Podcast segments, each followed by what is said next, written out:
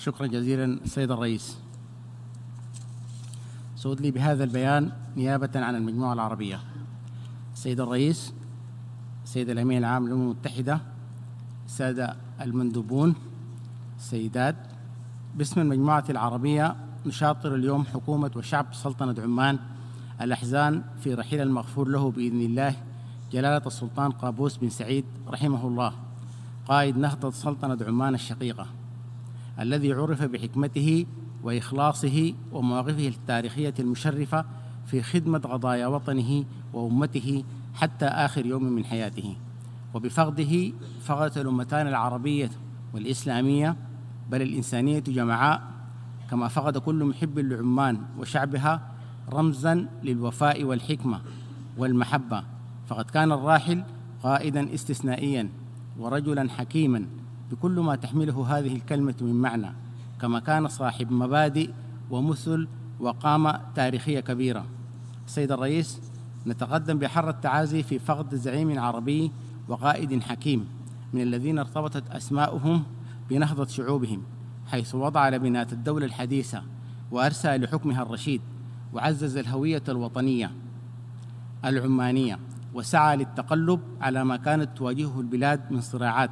وفتح النوافذ والأبواب في عمان على العالم الخارجي فهبت عليها رياح الحداثة والتقدم والانفتاح ونشأت ونشأت من العمانيين والعمانيات أجيال واعية متعلمة ومؤهلة وقائدة وبفقده فقد سلطنة عمان والأمة العربية رجل سلام وحكمة طبع اسمه في قلوبنا وقلوب أهل عمان والمنطقة والعالم.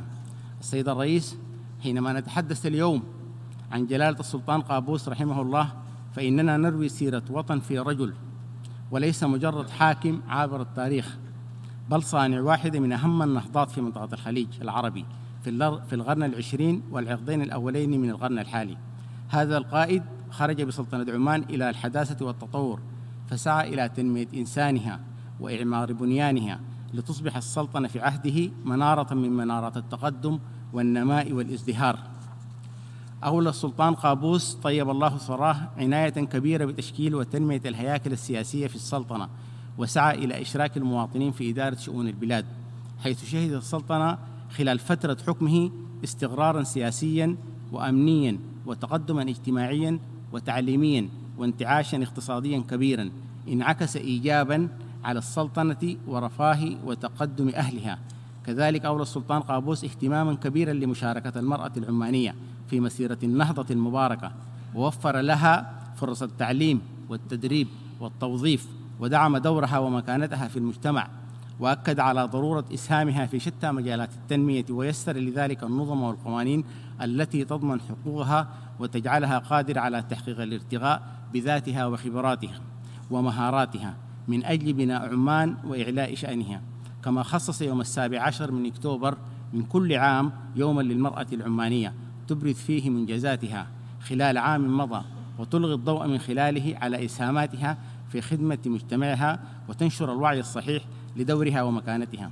السيد الرئيس ونحن إذ نحيي ذكر السلطان قابوس لا بد لنا من الإشارة إلى دوره الكبير والمهم في ترسيخ دعائم جامعة الدول العربية والسعي للتغريب بين الأشقاء العرب حتى أيامه الأخيرة بل وامتد عطاؤه ليتوسط حتى بين دول الإقليم في أزماته المختلفة. لقد رحل السلطان قابوس بعد أن أرسى دعائم النهضة في السلطنة وحقق لها الرفاه والاستقرار فأمثال السلطان قابوس لا ينبغي أن ينتهي أثرهم لمجرد أنهم رحلوا بل إنما انتقلوا أبدانا وبقيت وستبقى حكمتهم ومواقفهم وعطاؤهم كغيم يسترشد بها.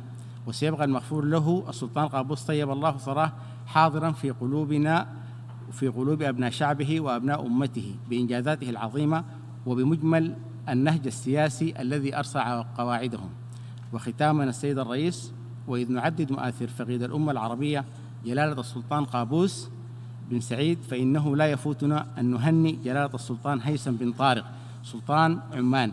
سائلين المولى عز وجل له الدوام والتوفيق والسداد في إكمال مسيرة الراحل والاستمرار في بناء عمان آمنة مزدهرة والعمل لأجل توطيد أسس الوحدة العربية والإسهام في تحقيق السلام والاستقرار في المنطقة كما نتمنى للشعب العماني العزيز المزيد من التقدم والرخاء في ظل قيادته الرشيدة.